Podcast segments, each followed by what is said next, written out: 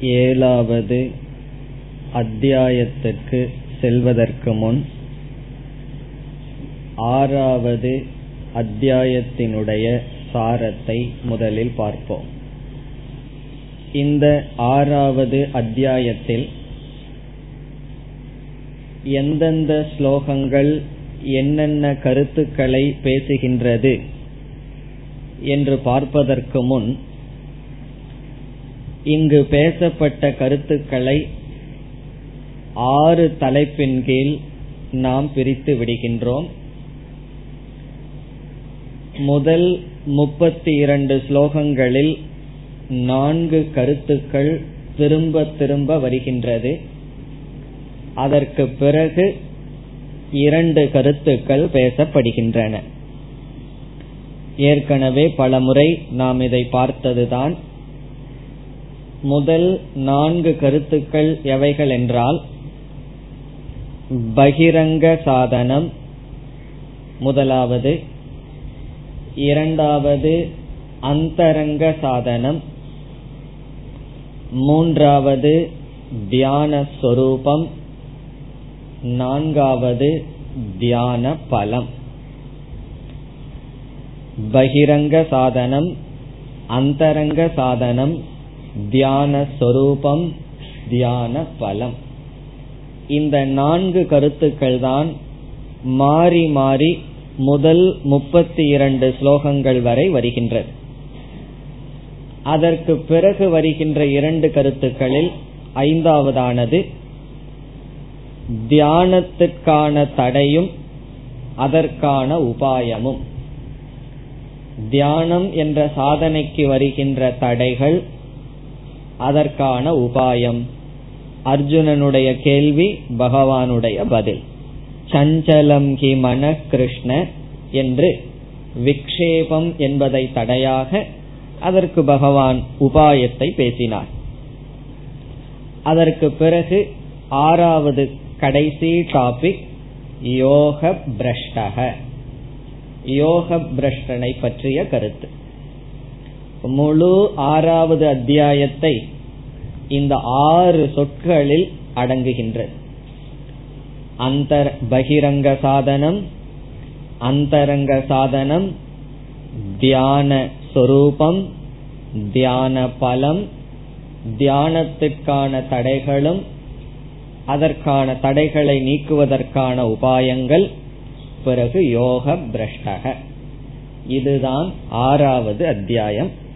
இனி நாம் எந்தெந்த ஸ்லோகங்கள் எந்தெந்த கருத்துக்களை கூறுகின்றது என்பதை பார்ப்போம். சுருக்கமாக நாம் பார்த்த கருத்தை ஞாபகப்படுத்திக் கொள்வோம். உண்மையில் சாரம் சொல்லக்கூடாது. காரணம் என்ன? நீங்களே சாரத்தை வகுக்க வேண்டும். ஆறாவது அத்தியாயம் முடிந்தவுடன் எல்லாத்தையும் எழுதிட்டு வர சொல்லணும். நீங்க கேட்டதனுடைய சாரம் என்ன? என்று சொன்னால் இப்ப நான் என்ன சொல்றனோ அதை நீங்கள் எழுதி கொண்டு வந்திருப்பீர்கள். எழுதி கொண்டு வந்திருக்க சொன்னால். இது ஞாபகப்படுத்துவதுதான். நம்ம என்ன பார்த்தோம் என்பதை ஞாபகப்படுத்துகின்றோம். உங்களுடைய நோட்ஸ வரிசையா பார்த்தா இப்ப சொன்ன கருத்துக்கள் எல்லாம் இருக்கும். இனி ஸ்லோகத்தின்படி நாம் இப்பொழுது செல்கின்றோம். முதல் ஆறு ஸ்லோகங்கள் பகிரங்க சாதனம்.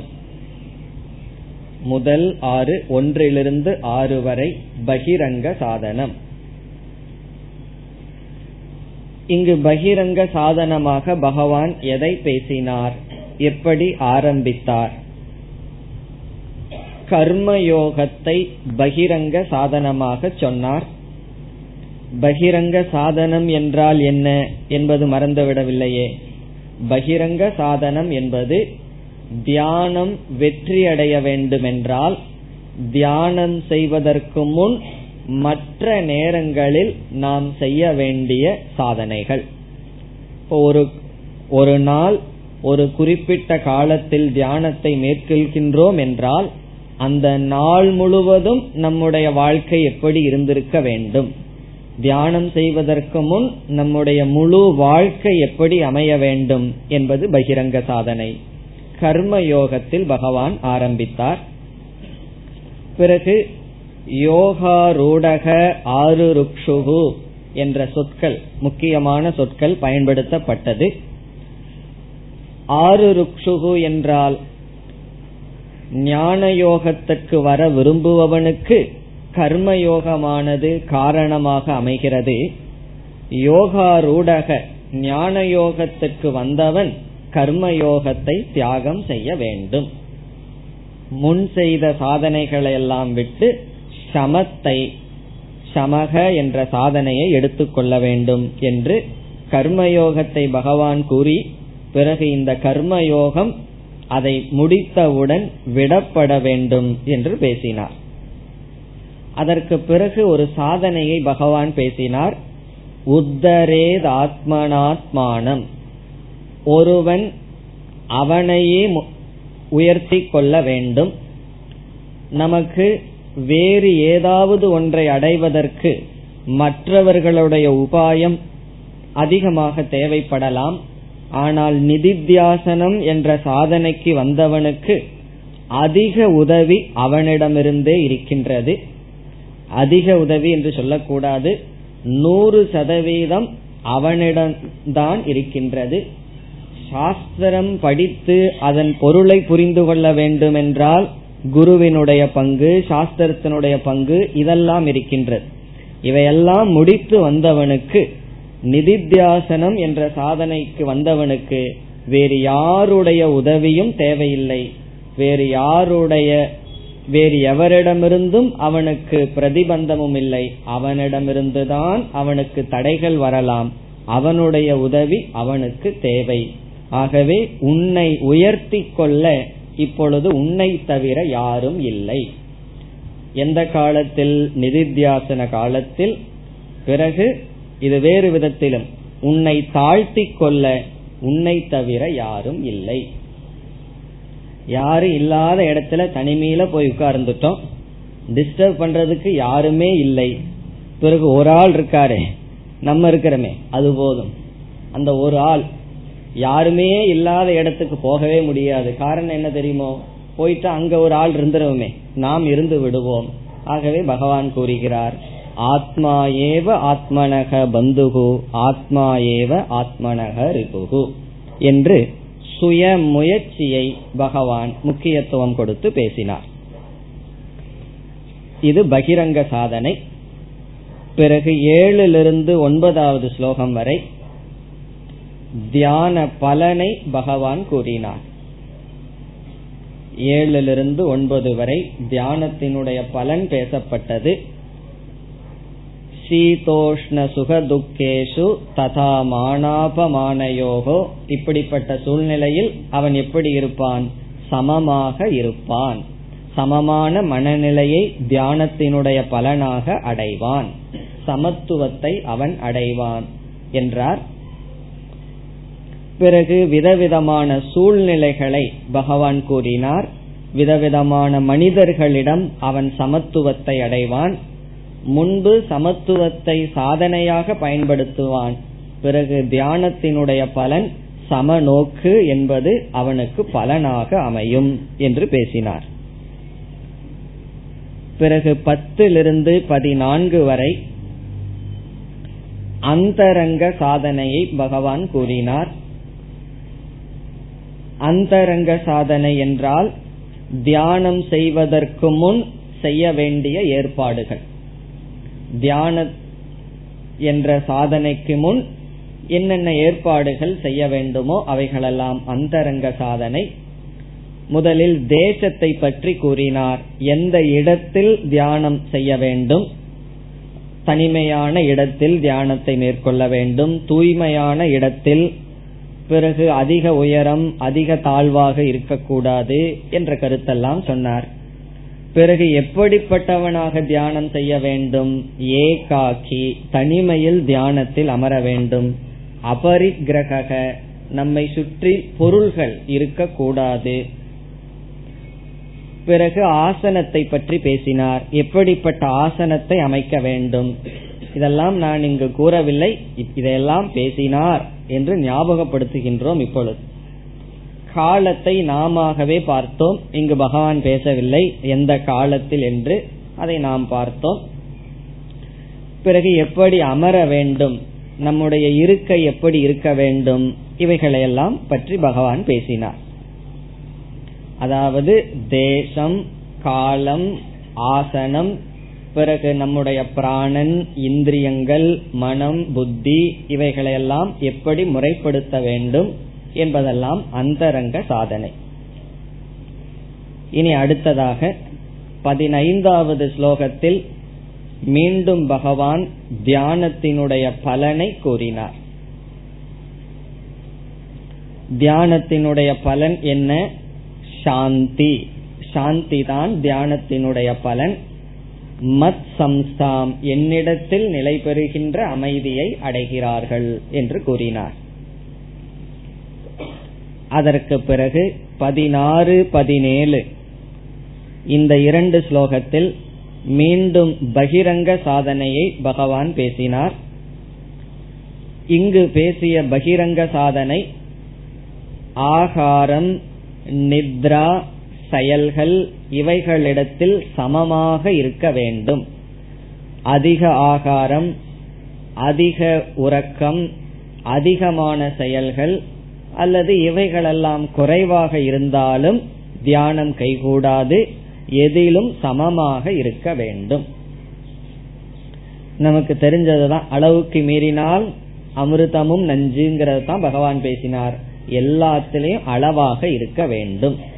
நம்ம வாழ்க்கை முழுவதும் அளவாக இருந்தால்தான் தியானம் என்ற சாதனையே செய்ய முடியும். அதற்கு பிறகுதான் அதனுடைய பலனை அடைவது என்பதெல்லாம். பிறகு பதினெட்டு பத்தொன்பது இந்த இரண்டு ஸ்லோகத்தில் தியானத்தினுடைய சொரூபத்தை சொன்னார். எது தியானத்தினுடைய சொரூபம்? தியானத்தினுடைய தன்மை என்ன? என்று சொன்னார். இங்கு பேசப்படுகின்ற தியானம் நிதித்தியாசனம் என்று பார்த்தோம். நிதித்தியாசனம் என்றால் தியானத்திற்குரிய விஷயம் நிர்குண பிரம்ம பரம்பொருள் அல்லது ஆத்ம தத்துவம். அதை பகவான் இங்கு பேசினார். ஆத்மாவிடத்தில் சிரவணத்தில் கேட்ட விஷயத்தில் மனதை வைக்க வேண்டும். ஒரு உதாரணம் கூறினார். எப்படி? வேகமாக காற்று இல்லாத இடத்தில் வைக்கப்பட்ட தீபமானது அமைதியாக இருக்கின்றதோ அதுபோல் மனமானது இருக்கும் என்றெல்லாம் பேசினார். பிறகு இருபதிலிருந்து இருபத்தி மூன்று வரை மீண்டும் தியானத்தினுடைய பலனை பகவான் பேசினார். இங்கு ஜீவன் முக்திக்கு ஏழு லட்சணம் கொடுத்தார். ஏழு இலக்கணங்கள் பகவான் ஜீவன் முக்திக்கு கொடுத்தார். இவைகள்தான் ஜீவன் முக்தனுடைய லட்சணம் அல்லது இதுதான் ஜீவன் முக்தி இதுதான் தியானத்தினுடைய பலன் என்று சொன்னார். அந்த ஏழும் என்னென்ன என்றால் முதல் சித்த உபரமக மனதானது வெளியிருந்து நம்மிடம் மகிழ்வுடன் அல்லது கஷ்டமில்லாமல் இருக்கும் அது முதல் பலன். இப்ப வந்து மனதை நம்மிடம் வைப்பது கடினமாக இருக்கிறது. தியானத்தினுடைய பலன் வெளி விஷயத்திலிருந்து நம்மிடம் வந்து நம்மிடத்தில் இருப்பது. பிறகு இரண்டாவதாக ஆத்மாவை அறிவதனால் ஏற்பட்ட ஆத்மாவிடம் இருக்கின்ற திருப்தி. ஆத்ம தர்சனஜன்ய ஆத்ம திருப்தின்னு பார்த்தோம் ஆத்மாவை அறிவதனால் ஏற்பட்ட ஆத்மாவிடம். ஆத்மாவிடம் என்றால் நம்மிடம் இருக்கின்ற திருப்தி. ஒரு நிறைவு. பிறகு மூன்றாவதாக ஆத்தியந்திகம் சுகம். மேலான சுகம். அது இந்திரியத்தினால் வந்ததல்ல. சுகம் ஆத்தியந்திகம் புத்தி கிராகியம் அதீந்திரியம் என்றார். இந்திரியத்தினால் தோன்றியதல்ல மேலான சுகம் என்றார். பிறகு நான்காவதாக தத்துவ நிஷ்டா அந்த ஞானத்தில் நிலை பெறுதல். எவ்வளவு போகங்கள் வந்தாலும் மனம் சஞ்சலத்தை அடையாத நிலை. எவ்வளவு சுகத்தை கொடுக்கின்ற சூழ்நிலைகள் வந்தாலும் மனம் விக்ஷேபத்தை அடையாத நிலை. ஆறாவதாக நிரதிசய லாபக என்று பார்த்தோம். நிரதிசய லாபக என்றால் எதை அடைந்து அதற்கு மேல் மனமானது இதை அடைய வேண்டும் என்று நினைக்காதோ அதை அடைதல். பிறகு ஆறாவதாக மீண்டும் தத்துவ நிஷ்டா எப்பொழுது எவ்வளவு கடினமான சூழ்நிலைகள் வந்தாலும் துயரமான சூழ்நிலைகள் வந்தாலும் மனம் சஞ்சலத்தை அடையாத நிலை. இது துக்கத்தில். இதற்கு முன் எவ்வளவு போக வஸ்துக்கள் வந்தாலும் அதில் சஞ்சலத்தை அடையாதது. இங்கு எவ்வளவு துக்கம் வந்தாலும் மனம் சஞ்சலத்தை அடையாத நிலை. பிறகு இறுதியாக துயரத்திலிருந்து பிரித்து கொள்ளுதல் தான் இந்த யோகம் என்று பகவான் கூறினார். துக்க சம்யோக வியோக துயரத்திலிருந்து நம்மை பிரித்துக் கொள்வதுதான் ஜீவன் முக்தி என்று கூறினார். இவைகளையெல்லாம் நாம் அங்கு விளக்கமாக பார்த்தோம். பிறகு மீண்டும் இருபத்தி நான்கிலிருந்து இருபத்தி ஆறு வரை தியான ஸ்வரூபம் இருபத்தி நான்கிலிருந்து இருபத்தி ஆறு வரை தியானத்தினுடைய சொரூபத்தை கூறினார். இங்கு தியானம் என்பது இரண்டு படியாக இந்த இடத்தில் பார்த்தோம். ஒன்று அனாத்ம விருத்தியை நம்மிடம் கொண்டு வருதல் அனாத்மாவிலிருந்து எடுத்தல். இரண்டாவது ஆத்மாவிடம் விருத்தியை வைத்தல். இப்ப அனாத்ம விருத்தியை நீக்குதல் ஆத்ம விருத்தியை வைத்தல் என்று இரண்டு படியாக பார்த்தோம். அனாத்ம விருத்தி டு ஆத்ம விருத்திகி தியானம். அதுதான் நிதித்தியாசனம் என்று பார்த்தோம். இப்ப அனாத்ம விருத்தி எப்பொழுதெல்லாம் வருகிறதோ அப்பொழுதெல்லாம் அதை நீக்கி ஆத்மாவிடம் வைக்க வேண்டும் என்று பார்த்தோம். பிறகு இருபத்தி ஏழிலிருந்து முப்பத்தி இரண்டாவது ஸ்லோகம் வரை மீண்டும் தியானத்தினுடைய பலனை பகவான் கூறினார். அது சர்வாத்ம பாவக என்று பார்த்தோம். சர்வாத்ம பாவக என்றால் என்ன? தன்னை எல்லா ஜீவராசிகளிடத்திலும் எல்லா ஜீவராசிகளை தன்னிடத்திலும் பார்த்தல் என்ற கருத்தெல்லாம் பார்க்கப்பட்டது. அப்பொழுதுதான் கடைசியா பகவான் என்ன சொன்னார்? மற்ற ஜீவராசிகளினுடைய அனாத்மாவை எப்படி பார்ப்பான் என்றால் தன்னுடைய உடலை எப்படி நடத்துவானோ அப்படி நடத்துவான் என்று சொன்னார். இது எப்பொழுது? ஞானம் தன்னிடத்தில் இருக்கும் பொழுது. இதை கேட்டவுடன் தான் அர்ஜுனனுடைய மனதில் சஞ்சலம் ஏற்பட்டது. நீங்கள் கூறுவது சரியாக இருக்கின்றது எனக்கு புரிகின்றது. ஆனால் சஞ்சலமான மனதினால் இந்த அறிவானது நிற்கும் என்று எனக்கு தெரியவில்லை என்ற கேள்வி அடுத்தது. இந்த முப்பத்தி இரண்டுடன் இந்த நான்கு தலைப்புகள் முடிவடைகிறது. பிறகு முப்பத்தி மூன்றிலிருந்து முப்பத்தி ஆறு வரை அர்ஜுனனுடைய கேள்வியும் பகவானுடைய பதிலும். மனம் சஞ்சலத்தை அடைகின்றது விக்ஷேபமாக இருக்கின்றது என்பது கேள்வி. பகவானுடைய பதில் அசம்சயம் மகாபாகோ நான் அப்படித்தான் மனதை படைத்துள்ளேன். உன்னுடைய மனதை மட்டும் நான் அப்படி படைக்கவில்லை. மனதினுடைய சுவாவம் அது. அப்படி என்றால் மாற்ற முடியாதா? முயற்சியால் மாற்றலாம். என்ன முயற்சி தேவை? இரண்டு சாதனை சொன்னார். ஞாபகம் இருக்கோ? என்ன இரண்டு சாதனை? அபியாசேன வைராகியேன வைராகியத்தாலும் அபியாசத்தினாலும் மனதை கட்டுக்குள் கொண்டு வரலாம் கொண்டு வர முடியும். பிறகு கடைசி டாபிக் முப்பத்தி ஏழிலிருந்து நாற்பத்தி ஏழு வரை யோக பிரஷ்டக. யோக பிரஷ்டனை பத்தி சென்ற வகுப்புல தான் பேசி முடிச்சோம். யோக பிரஷ்டன் என்பவன் ஞான மார்க்கத்திற்கு வந்தவன். ஆனால் அதில் வெற்றி அடையாதவன் அவனுடைய நிலை என்ன என்றால் பகவான் கூறினார் இந்த மார்க்கத்துக்கு வந்ததனாலேயே அவனுக்கு புண்ணியம் இருக்கின்றது. அந்த புண்ணியத்தினால் இறந்ததற்கு பிறகு நல்ல லோகத்திற்கு செல்வான். பிறகு மீண்டும் மனித சரீரம் அவனுக்கு கிடைக்கும். அந்த மனித சரீரத்துடன் இதற்கு முன் செய்த சாதனையினுடைய பலனுடன் அவன் துவங்குவான். பகவான் வந்து கிஃப்டா கொடுத்துருவார். இதற்கு முன்னாடி எவ்வளவு முயற்சி பண்ணி பக்குவத்தடைந்தானோ அந்த பக்குவத்துடன் அவனை கொடுத்து விடுவார். பிறகு என்ன செய்ய வேண்டும் அவன்? அதை வைத்துக்கொண்டு அவன் முயற்சி செய்ய வேண்டும். அவன் ஏன் யோக பிரஷ்டனா மாறினான்? சென்ற பிறவியில் முயற்சியில் ஏதோ ஒரு தடை எங்கோ ஒரு இடத்தில் வீழ்ந்து விட்டான். மீண்டும் விழாமல் அவன் தொடர வேண்டும். அதனாலதான் ஒன்று சொல்வார்கள் நாம் எப்படி பிறந்துள்ளோம் என்பது கடவுள் நமக்கு கொடுத்த கிஃப்ட் பரிசு. ஹவு வி ஆர் பார்ன் நாம் எப்படி பிறந்துள்ளோம்ங்கிறது கடவுள் நமக்கு கொடுத்த கிஃப்ட் நாம் எப்படி மாறுகின்றோம் என்பது நாம் கடவுளுக்கு கொடுக்கின்ற கிஃப்ட் வாட் வி பிகம்ங்கிறது கடவுளுக்கு நாம் கொடுக்கின்ற கிஃப்ட் பகவான் நமக்கு என்ன காணிக்க கொடுத்திருக்கார்? உடல் புத்தி இதெல்லாம் கொடுத்திருக்கார். நம்ம என்ன காணிக்க கொடுக்கிறோம்னா எப்படி நாம் மாறி நிற்கின்றோம்? அது நம்முடைய கையில் இருக்கின்றது. அங்கு புருஷார்த்தம் இருக்கின்றது. இப்ப யோக பிரஷ்டனுக்கு பகவான் அவன் செய்த சாதனையினுடைய பலனை கொடுத்து ஃபீல்ட கொடுத்துருவார். மீண்டும் மனித ஜென்மத்தை. அவன் படிப்படியாக முன்னேறி மோட்சத்தை அடைகின்றான் என்று சொன்னார். பிறகு கடைசி இரண்டு ஸ்லோகங்களில் நிதித்தியாசனத்தினுடைய பெருமையுடன் பகவான் இந்த அத்தியாயத்தை முடித்தார். இனி நாம் அடுத்த அத்தியாயத்திற்கு செல்லலாம். ஏழாவது அத்தியாயத்திற்கு செல்கின்றோம். இந்த அத்தியாயத்துக்கு செல்வதற்கு முன் சில முகவுரையுடன் செல்ல வேண்டும். முழு பகவத்கீதையை நாம் மூன்று பகுதிகளாக பிரிக்கின்றோம்.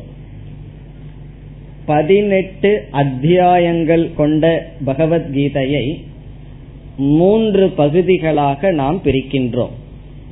மூன்று பகுதிகளாக பிரித்தால் எவ்வளவு அத்தியாயங்கள் வரும்? கால்குலேட்டர் வேணுமோ? என்ன இந்த காலம் அப்படி இருக்கு.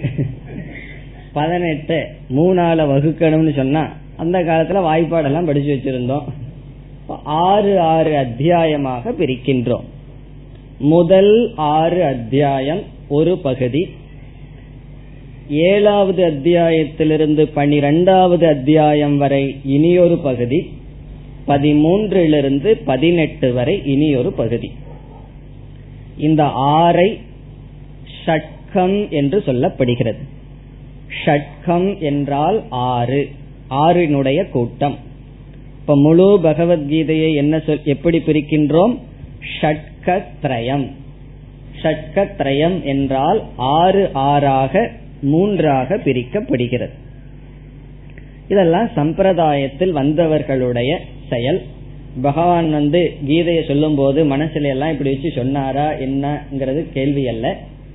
பின்னாடி வந்தவர்கள் முழு கீதையை படித்து ஆராய்ச்சி செய்து அதில் பேசப்பட்டுள்ள விஷயங்களின் அடிப்படையில் இவ்விதம் பிரித்திருக்கிறார்கள்.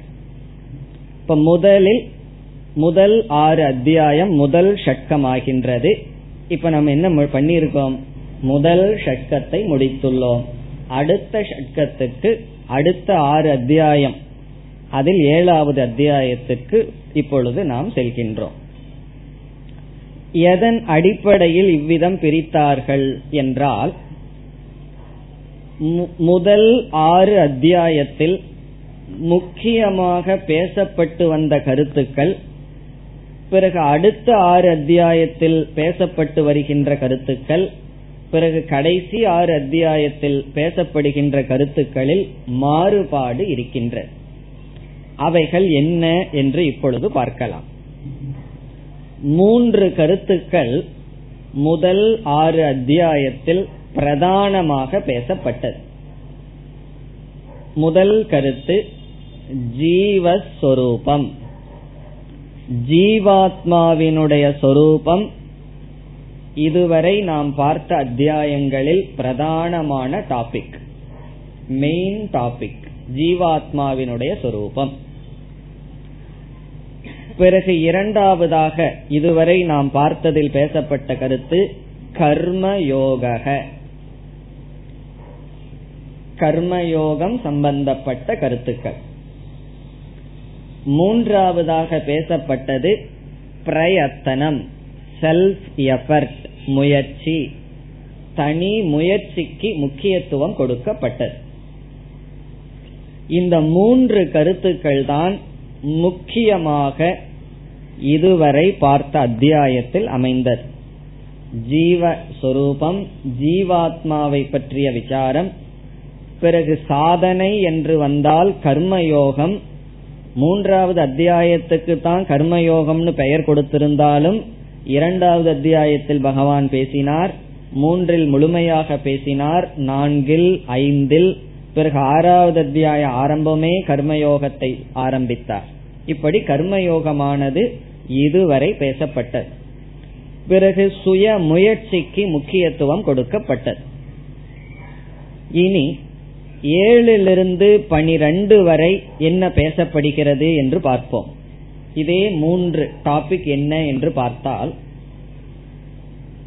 முதலில் ஈஸ்வர சொரூபம் இறைவனை பற்றிய விசாரம். ஈஸ்வர விசாரம் ஈஸ்வர சொரூபம். இரண்டாவதாக பக்தி யோக பக்தியை பற்றி பார்க்க இருக்கின்றோம். மூன்றாவதாக ஈஸ்வர அனுகிரகம் இறைவனுடைய அருள். இப்ப முதல் ஆறு அத்தியாயத்துல என்ன பேசப்பட்டதுன்னு இப்ப ஒப்பிட்டு பார்த்தால் ஜீவஸ்வரூபம் பேசப்பட்டது இங்கு ஈஸ்வர சொரூபம் பேசப்படுகின்றது. ஜீவனை பற்றிய விசாரம் பிரதானமாக இருந்தது. இனிமேல் ஈஸ்வரனை பற்றிய விசாரம் பிரதானமாக அமையப் போகிறது. முதல் ஆறு அத்தியாயங்களில் கர்ம யோகமானது பிரதானமாக பேசப்பட்டது. இனிமேல் பக்தி என்ற சாதனையை பகவான் பேசப் போகின்றார். முதலில் தனி மனிதனுடைய முயற்சிக்கு முக்கியத்துவம் கொடுக்கப்பட்டது. இனி பகவான் பேசப் போகின்றார். நீ என்னதான் முயற்சி பண்ணாலும் என்னுடைய அனுகிரகம் இல்லைன்னா சுண்டு வரலையும் கூட அசைக்க முடியாதுன்னு சொல்ல போற. உன்னால ஒன்னும் செய்ய முடியாது. என்னுடைய அனுகிரகம்தான் சொல்ல போற. அப்ப நமக்கு குழப்பம் வரும். இதுக்கு முன்னாடி பகவான் எல்லாம் நீதான் பண்ணணும்னு சொன்னார். இப்ப வந்து நான் இல்லாம உன்னால என்ன பண்ண முடியாதுன்னு சொல்றாரேன்னு சொல்லி அதையெல்லாம் பார்ப்போம். இனி கடைசி ஆறு அத்தியாயத்தில் இந்த மூன்று கருத்துக்கள் என்ன என்று பார்ப்போம். கடைசி ஆறு என்றால் பதிமூன்றிலிருந்து பதினெட்டு வரை என்னென்ன கருத்துக்கள் வரப்போகின்றது என்பதையும் பார்ப்போம். முதல் கருத்து என்ன பார்த்தோம்? ஜீவஸ்வரூபம் ஈஸ்வர சொரூபம் இனி கடைசி ஆறு அத்தியாயத்தில் ஜீவ ஈஸ்வர ஐக்கியம் ஜீவ ஈஸ்வர சம்பந்தம். பதிமூணாவது அத்தியாயத்திலேயே ஆரம்பிச்சிருவார் பகவான். ஜீவ ஈஸ்வரனுக்குள்ள சம்பந்தம் ஐக்கியம்ங்கிறத சொல்ல போறார். பிறகு யோகமாக சாதனையாக என்ன பேசினார்? முதல் ஆறு அத்தியாயத்தில் கர்மயோக பக்தி யோகன்னு பேசினார். இனி கடைசி ஆறு அத்தியாயத்தில் ஞான யோக ஜீவ ஈஸ்வர ஐக்கியம் ஞான யோகம் பிறகு பிரயத்தனத்துக்கு முக்கியத்துவம் கொடுத்து பேசினார். பக்திக்கு ஈஸ்வரனுடைய அனுகிரகத்துக்கு முக்கியத்துவம் கொடுத்து அடுத்தது பேசினார். அந்த ஸ்தானத்தில் கடைசியாக வருவது பண்புகள் வேல்யூஸ் நல்ல நல்ல பண்புகளை பேச போகின்றார். பதிமூணாவது அத்தியாயத்தில் ஆரம்பிச்சிட்டார்னா தெய்வீ சம்பத் ஞானம் என்ற பெயரில் என்னென்ன வேல்யூஸ் பண்புகள் நமக்கு இருக்க வேண்டுமோ அத சமஸ்கிருதத்துல சொல்லணும்னா சத் குணாகா சத் குணங்களை பேச போகின்றார். அசத் குணங்களையும் பேச போகிறார். எதற்குன்னு சொன்னா விடுவதற்காக. ஆசுரி சம்பத்னா என்ன? அதையும் பேச போகிறார். தெய்வீக சம்பத் என்ன? அதையும் பேச போகிறார். இப்ப ஒன்பது டாபிக் இப்ப நம்ம பார்த்திருக்கின்றோம். அந்த முழு பிக்சர் தான் பகவத்கீதை. ஜீவஸ்வரூபம் ஈஸ்வரஸ்வரூபம் ஐக்கியம். கர்மயோக பக்தி யோக ஞான யோக பிரயத்தனம் ஈஸ்வர அனுகிரகம் சத்குணாகா இதுதான் முழு பகவத்கீதை. இதுல வந்து கடைசி இத பற்றி பனிரெண்டாவது அத்தியாயத்தை முடிச்சு பதிமூணாவது அத்தியாயத்திற்கு போகும் பொழுது நாம ஐக்கியம்னா என்ன? உபயோகப்படுத்தி கொள்ள வேண்டும். பார்க்க போறதையும் சுருக்கமாக பார்த்துவிட்டு நாம் ஸ்லோகத்திற்குள் செல்லலாம். முதல் ஆறு அத்தியாயத்தில் முதலில் வந்த கருத்து ஜீவஸ்வரூபம் என்று பார்த்தோம். இத பற்றி என்ன பகவான் பேசினார்? ஜீவஸ்வரூபத்தை பற்றி என்ன நிர்ணயம் செய்தார்? என்பதை ஞாபகப்படுத்திக் கொள்ள வேண்டும். இரண்டாவது அத்தியாயத்தில் ஒவ்வொரு ஜீவாத்மாவையும் ஜீவாத்மாவை என்றால் நம்மைத்தான் இரண்டு கூறுகளாக பகவான் பிரித்தார். ஒவ்வொரு ஜீவாத்மாவும் இரண்டு சொரூபமாக பிரித்தார். இப்ப நம்மையே எடுத்து ஒரு டெஸ்ட் டியூப்ல போட்டு பகவான் விசாரம் பண்ணுனா ரெண்டா பிரிச்சிருவார். அது என்ன இரண்டு? ஒன்று ஆத்மஸ்வரூபம் இனி ஒன்று அனாத்மஸ்வரூபம். இப்போ ஒவ்வொரு ஜீவாத்மாக்களும் ஆத்ம அனாத்மாக்களினுடைய சேர்க்கை. ஆத்மா அனாத்மா. இந்த ரெண்டும் சேர்ந்தா யாருன்னா? நம்ம எல்லாம் சரி ஆத்மாவினுடைய லட்சணம் என்ன? சொரூபம் என்ன? அனாத்மாவினுடைய சொரூபம் என்ன என்றால் முதலில் அனாத்மாவை எடுத்துக்கொண்டால் அனாத்மாவினுடைய சொரூபத்தை மூன்று ஷரீரமாக பிரிக்கப்படுகிறது. நாம் அனுபவிக்கின்ற ஸ்தூல சரீரம் பிறகு நம்முடைய மனம் சூக்ம சரீரம் இது இதற்கு காரணமாக இருக்கின்ற ஒரு காரண சரீரம்.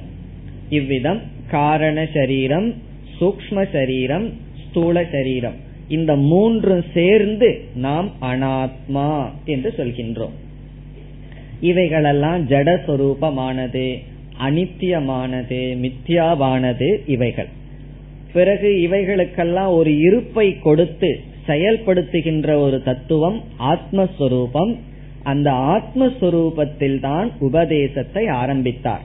அசோச்சியா அன்வசோச்சஸ்துவங்கிறதிலிருந்து நத்வேவாகம் ஜாதுநாசம் அவினாசி து தத் வித்தி அது அழிவதில்லை. கர்த்தா அல்ல போக்தா அல்ல விகாரத்தை அடைவதில்லை ஏகமாக இருக்கின்றது என்றெல்லாம் சொல்லி ஆத்மாவினுடைய சொரூபத்தை நிச்சயம் செய்தார். செய்து எப்படி அர்ஜுனனுக்கு சொன்னார்?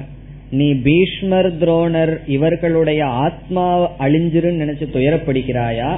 அல்லது இவைகள் அனாத்மா அழியும்னு நினைத்து துயரப்படுகிறாயா என்றால் அவர்களுடைய ஆத்மா அழியாது துயரப்பட வேண்டாம்.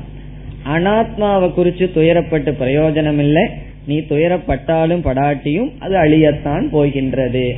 அபரிகாரியார்த்தே தவிர்க்க முடியாத விஷயத்தில் உனக்கு ஏற்றுக்கொள்கின்ற மனநிலைதான் வேண்டும் என்றெல்லாம் பேசினார் அது மட்டுமல்ல ஜீவஸ்வரூபத்தை நிச்சயம் செய்து இந்த ஜீவஸ்வரூபம் தான் பரபிரம்ம என்பதை பகவான் பிறகு ஐக்கியப்படுத்த போகின்றார்.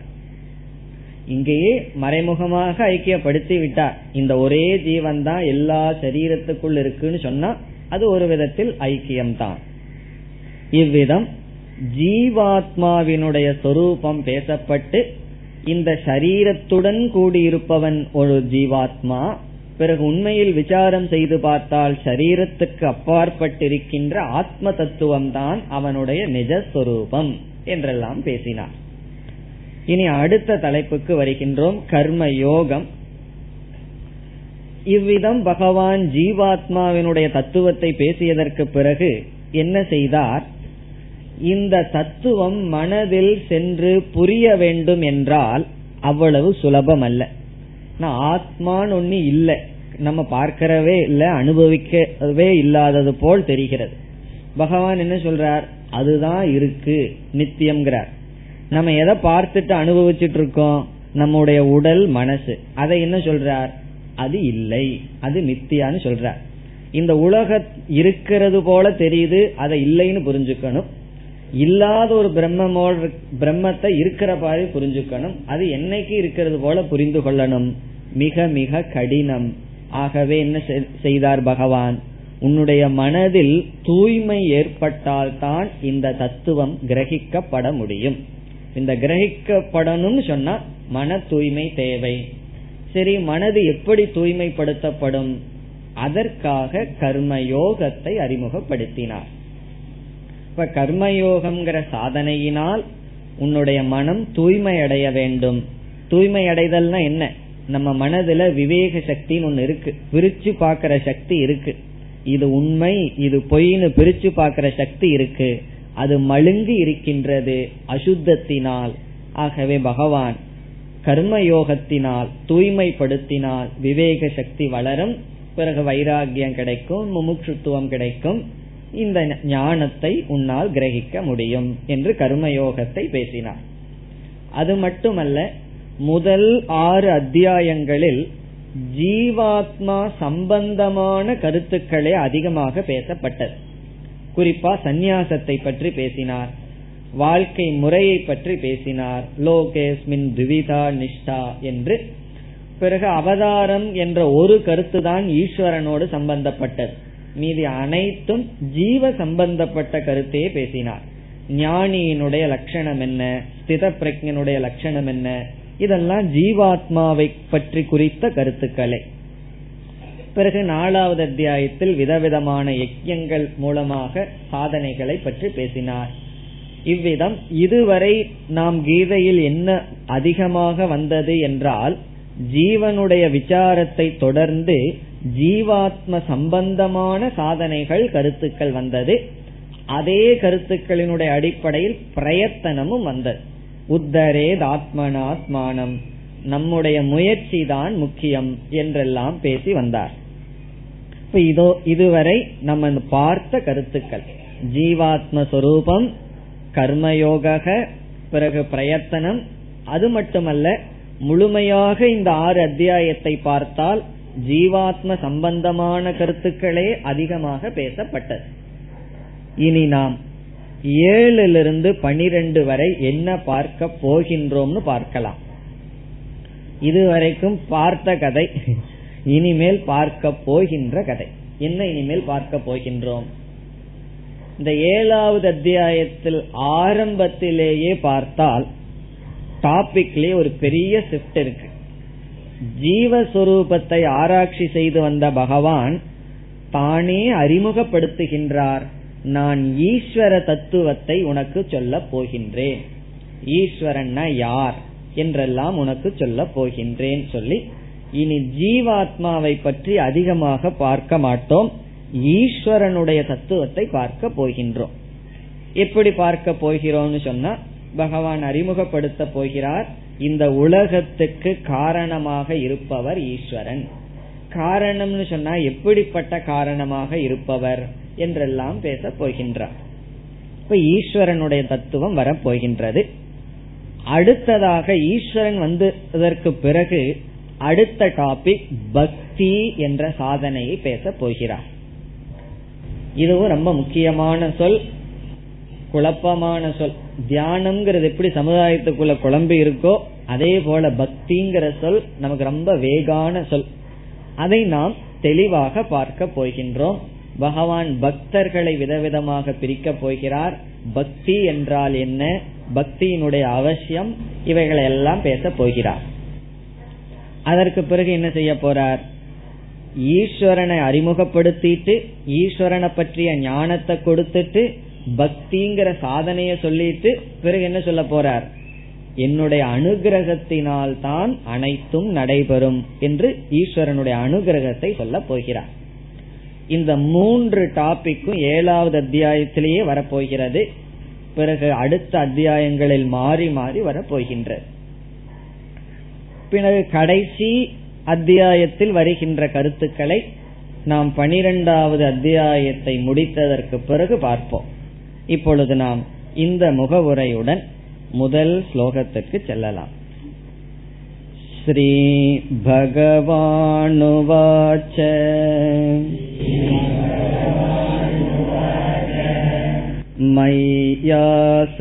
मय्यासक्तमनाः पार्थ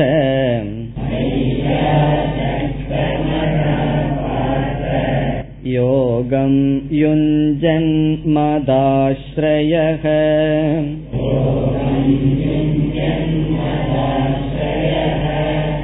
असंशयं समग्रं माम् यथा ज्ञास्यसि तच्छृणु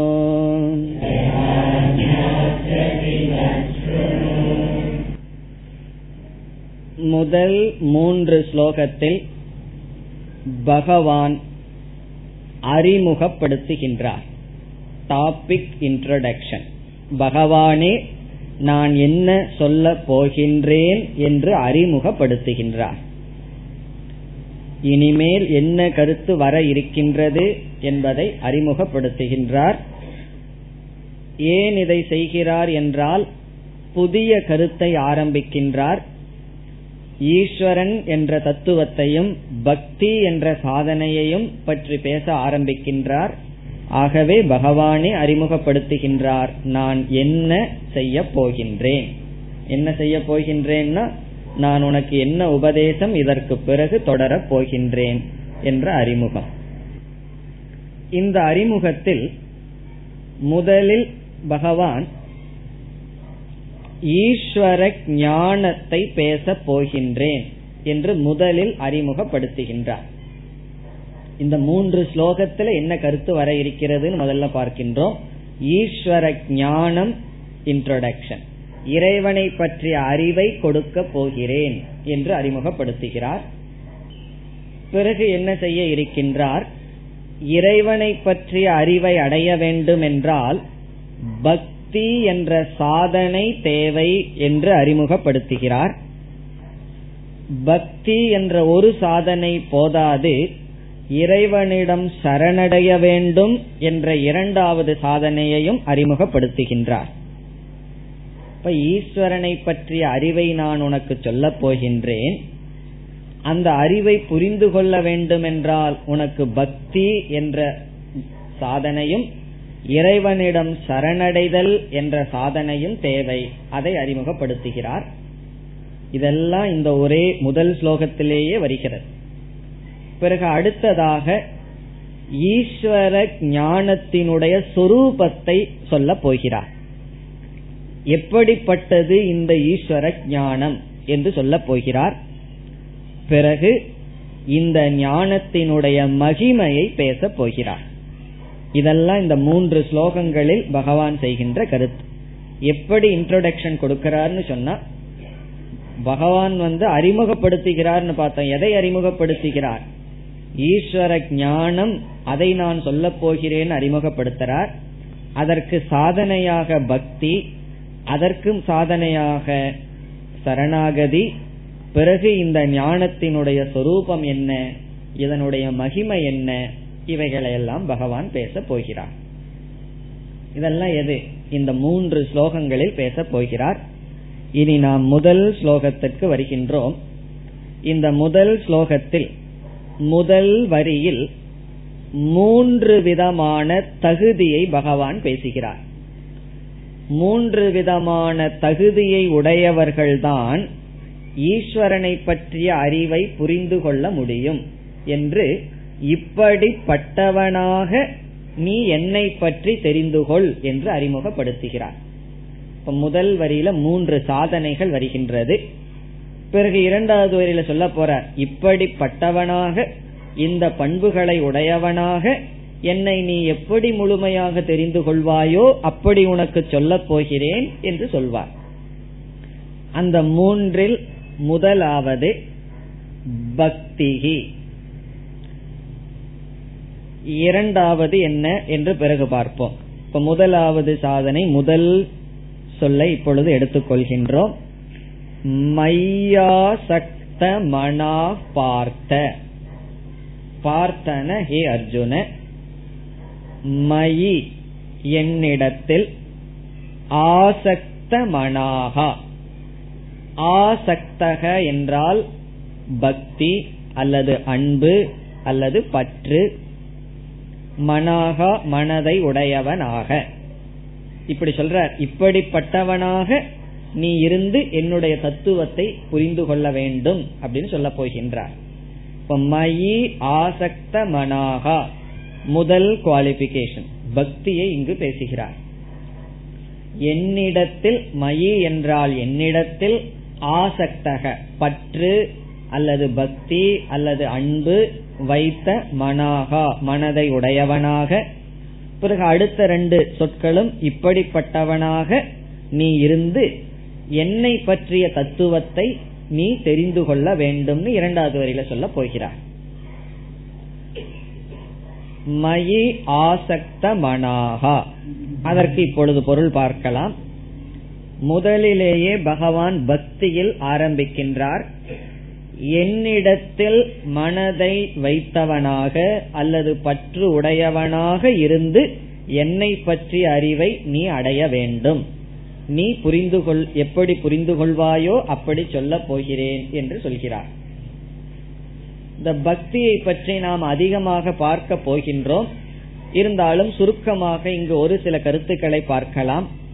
பக்தி என்பது ஈஸ்வரன் மீது நாம் வைக்கின்ற அன்புதான். நம்முடைய அன்புக்கு விஷயமாக ஈஸ்வரன் இருந்தால் அதற்கு பெயர் பக்தி. எல்லா ஜீவராசிகளிடத்திலும் அன்பு ஒரு விருப்பம் நாடுதல் என்பது இருக்கின்றது.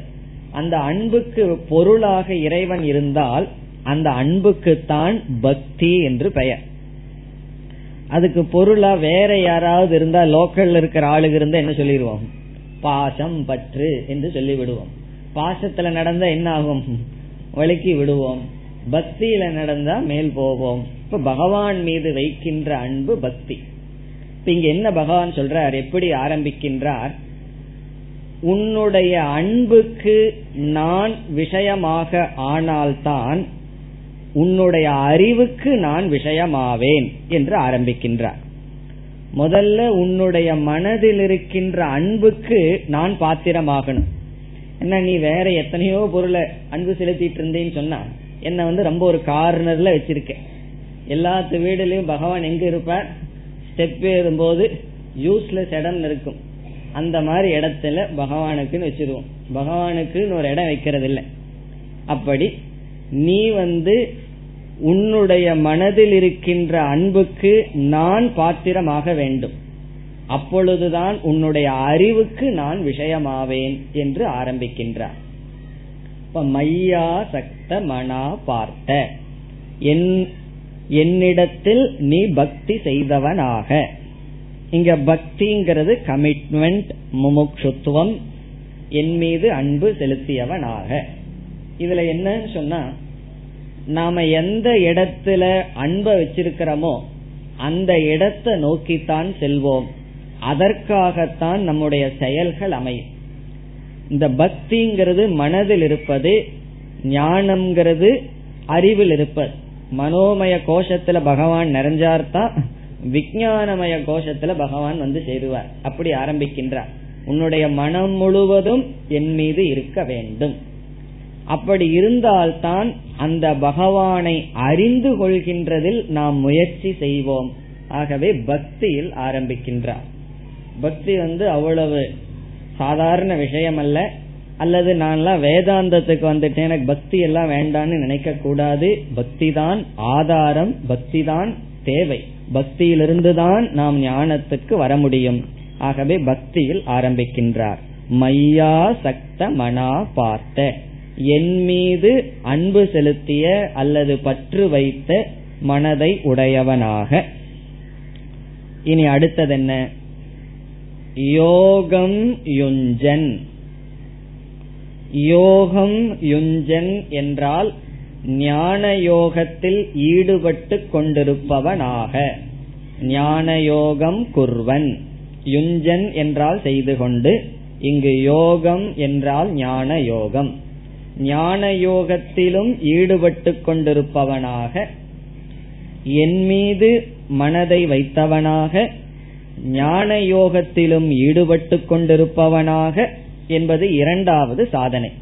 இனி ஒன்னை சொல்ல போற. இப்படிப்பட்டவனாக நீ என்னை எப்படி புரிந்து கொள்வாயோ அப்படி நான் உனக்கு என்னை உபதேசிக்கின்றேன். என்னுடைய தத்துவத்தை சொல்கிறேன்னு இரண்டாவது வரியில சொல்ல போற. அப்ப இரண்டாவது சாதனை என்ன? பக்தியை தொடர்ந்து ஞான யோகம். பக்திய ஞான யோகம் தொடரும். ஒருவர் பக்தி பண்ணிட்டு வந்து ஞான யோகம் தொடரவில்லைன்னு சொன்னா அவருடைய பக்தி ஆரம்ப நிலையில் இருக்கிறது அர்த்தம். ஒருவருக்கு ஞான யோகம் வந்து விட்டதுன்னு சொன்னா அவருடைய பக்தியினுடைய பலன். இனி ஞான யோகம் என்றால் என்ன? என்றால் இங்கு ஞான யோகம் என்றால் ஈஸ்வரனை பற்றிய அறிவை அடையும் சாதனையை செய்தல். ஞான யோகம்னா ஞானார்த்தம் சாதனம். ஞானத்துக்காக செய்யப்படுகின்ற சாதனம். அதான் ஞான யோகம். முதல்ல உனக்கு என்ன இருக்கணும்? உன்னுடைய மனதில் பக்தி இருக்க வேண்டும். உன்னுடைய மனதில் இருக்கின்ற அன்புக்கு நான் விஷயமாக வேண்டும். பகவான் நம்ம பார்த்து கெஞ்சற நீ எதை எதையோ நேசிச்சிட்டு இருக்க கொஞ்சம் என்ன நேசியப்பா? அப்படின்னு கேக்குற. என் மீது அன்பு செலுத்து அப்படின்னு கேக்குற. அப்படி செலுத்தினதற்கு பிறகு என்ன செய்ய வேண்டும்? என்னை தெரிந்து கொள்கின்ற சாதனையிலும் ஈடுபட்டவனாக. ரொம்ப பேர் வந்து பக்தியில் இருப்பார்கள். பூஜை செய்வார்கள் கோயிலுக்கு போவார்கள் எல்லாம் பண்ணுவார்கள். ஆனால் பகவானை பற்றி தெரிஞ்சுக்கணுங்கிற விஷயம் வந்தா அவர்களுக்கு அது அலர்ஜி ஆயிடும் எதையும் படிக்க மாட்டார்கள் கேட்க மாட்டார்கள் ஆனா பக்தி செலுத்தி கொண்டு இருப்பார்கள். அது போதாது. என்னை பற்றிய அறிவை அடைகின்ற சாதனையில் ஈடுபட வேண்டும். அது என்ன சாதனை? பகவானுடைய அறிவை அடைவது. இப்ப என்ன பண்ணிட்டு இருக்கோம்? அதுதான். பகவானுடைய தத்துவத்தை கேட்டல். சிரவணம் மனநம் இவைகளெல்லாம் தான் ஞான யோகம் ரொம்ப பேர்த்துக்கு தத்துவத்தை கேட்கறதுக்கு பக்குவம் வராது. அது எப்படி ஆரம்பமாகும்னா ராமாயண மகாபாரத கதையில தான் ஆரம்பமாகும். கதை கேட்கறதுக்கு ரொம்ப பேர் ரெடி கீத கிளாஸுக்கு வரும்போதே கதை சொல்லுவாங்கன்னு தான் வருவார்கள் ஆரம்பத்துல. இன்னும் கதையை விட்டுட்டு எதோ சொல்கிறார்களேன்னு கொஞ்ச நாள் தோணும். அப்புறம் விருப்பம் இருப்பவர்கள் தங்கி விடுவார்கள். சரி இதுவும் நல்லா தான் இருக்குன்னு சொல்லி. விருப்பம் இல்லாதவர்கள் சரி வேற ஏதாவது கோயிலுக்கு போய் கதா காலக்ஷேபத்தை கேட்படும் சென்று விடுவார்கள். அப்படி கேட்கிறவர்களே குறைவு. என்ன ஒரு கோயில்ல நான் வகுப்பு எடுத்துட்டு இருக்கேன். அது பார்த்தோம்னா வந்து இந்த சனீஸ்வரனை சுத்தி ஒரு மாதிரியா பார்த்துட்டு போயிடுவார்கள். இது ஒரு சனீஸ்வரன் கத்திட்டு இருக்கு அப்படின்னு சொல்லி. காரணம் என்னன்னா விருப்பமே வராது. அங்க ஏதோ கொஞ்சம் பேர் உட்கார்ந்து கேட்டுட்டு இருப்பார்கள். மீதி பேருக்கு அந்த கோயிலுக்கு அது ஒரு ஓபன் பிளேஸ் கோயிலுக்கு வருவார்கள் பகவானை வணங்கிட்டு ஒரு மாதிரியா பார்த்துட்டு போய் விடுவார்கள் காரணம் என்னன்னா இவர்கள் ஏதோ பண்ணிட்டு இருக்கார்கள் நான் பக்தன் நான் கடவுளை கும்பிட வர்றேன் இவர்கள் ஏதோ சத்தம் போட்டுட்டு இருக்காருன்னு போய் விடுவார்கள் அப்ப பகவான் சொல்றார் என் மீது அன்பு செலுத்தணும் அது ரைட் அதோட என்னை பத்தி தெரிஞ்சுக்க முடியாது. நான் யாருன்னு தெரிஞ்சுக்கிற சாதனையில் ஈடுபட வேண்டும். இந்த கேட்கறதுங்கிறது அவ்வளவு சுலபமான விஷயம் அல்ல. தெரிஞ்சோ தெரியாமையோ பெரிய விஷயத்த பண்ணிட்டு இருக்கோம் அது பிறகாவது தெரியும் நமக்கு. ஏன்னா ஒரு மணி நேரம் உட்கார்ந்து வேதாந்தம் கேட்கணும்னு சொன்னா நம்ம எல்லாம் யோக பிரஷனா இருந்திருப்போம் அர்த்தம். இங்கேயோ விட்டுருப்போம். இங்க கொஞ்சம் ஆரம்பிக்கிறோம். அவ்வளவு சுலபம் அல்ல. உங்களுக்கு சந்தேகமா இருந்தா விருப்பம் இல்லாதவர்களை கொண்டு வந்து பக்கத்துல உட்கார வச்சுட்டு பாருங்க. பாம்பு மாதிரி நெளிந்து கொண்டே இருப்பார் முடியாது. அவ்வளவு கடினம். அப்படி கேட்டல்ங்கிற சாதனை அவ்வளவு சுலபம் அல்ல அதுதான் பகவான் சொல்றார். யோகம் யுஞ்சன். நீ அடுத்தது எப்படிப்பட்ட மனதை அடைய வேண்டும்? வெறும் உன்னுடைய எமோஷன் மட்டும். உன்னுடைய அன்பு மட்டும் எங்கிட்ட இருந்தா போதாது. ஏன்னா சில பேர் கோயில்ல போய் தீபார்த்தனை காரும் போது அப்படியே அழுவார்கள் பக்தி செலுத்துவார்கள். இதெல்லாம் தவறு கிடையாது. இதெல்லாம் இருக்கணும் தான். அதோட நின்று கொண்டிருந்தால் என்னை புரிந்து கொள்ள முடியாது. அந்த பக்திக்கு அடுத்த சாதனையான நான் யார்? நீ யாரை குறிச்சு அழுதுட்டு இருக்குன்னு தெரிஞ்சுக்கணுமே. பகவான் உன்னம் போய் கண்ணீர் விட்டு அழுகிறோம். எப்படிப்பட்ட பகவானை குறிச்சு இப்படி பக்தி செலுத்துறோங்கிற அறிவு வேண்டும். அதை சொல்கின்றார். யோகம் யுஞ்சன். ஞான யோகத்தில் ஈடுபட்டவனாக. இது இரண்டாவது சாதனை. இனி மூன்றாவது என்ன? மத் ஆஸ்ரயக மத் ஆஸ்ரயக என்றால் என்னை சரணடைந்தவனாக. ஆஸ்ரயக என்றால் சரணம். மத் என்றால் என்னிடத்தில் சரணடைந்தவனாக இருந்து கொண்டு. இந்த வார்த்தை முக்கியமான வார்த்தை. பகவானை சரணடைதல் என்றால் என்ன என்பது. இப்ப மத் ஆசிரயக என்றால் என்னை சரணடைந்தவனாக. இதனுடைய விளக்கத்தை அடுத்த வகுப்புல பார்ப்போம். இப்ப முதல் வரியில பகவான் என் மீது பக்தி செலுத்தியவனாக என்னை அறிந்து கொள்கின்ற சாதனையில் ஈடுபட்டவனாக என்னை சரணடைந்தவனாக இருந்து கொண்டு என்று சொல்லி பிறகு இரண்டாவது வரியில சொல்ல போறார். இப்படிப்பட்டவனாக என்னை எப்படி முழுமையாக புரிந்து கொள்வாயோ அப்படி நான் உனக்கு உபதேசம் செய்ய போகின்றேன் என்று இரண்டாவது வரியில் கூறுகின்றார். அடுத்த வகுப்பில் தொடரலாம். ॐ पूर्णमधपूर्णमिधं पूर्णात्पूर्णमुदच्छते पूर्णस्य पूर्णमादाय पूर्णमेवावशिष्यते ॐ शान्ति शान्ति शान्तिः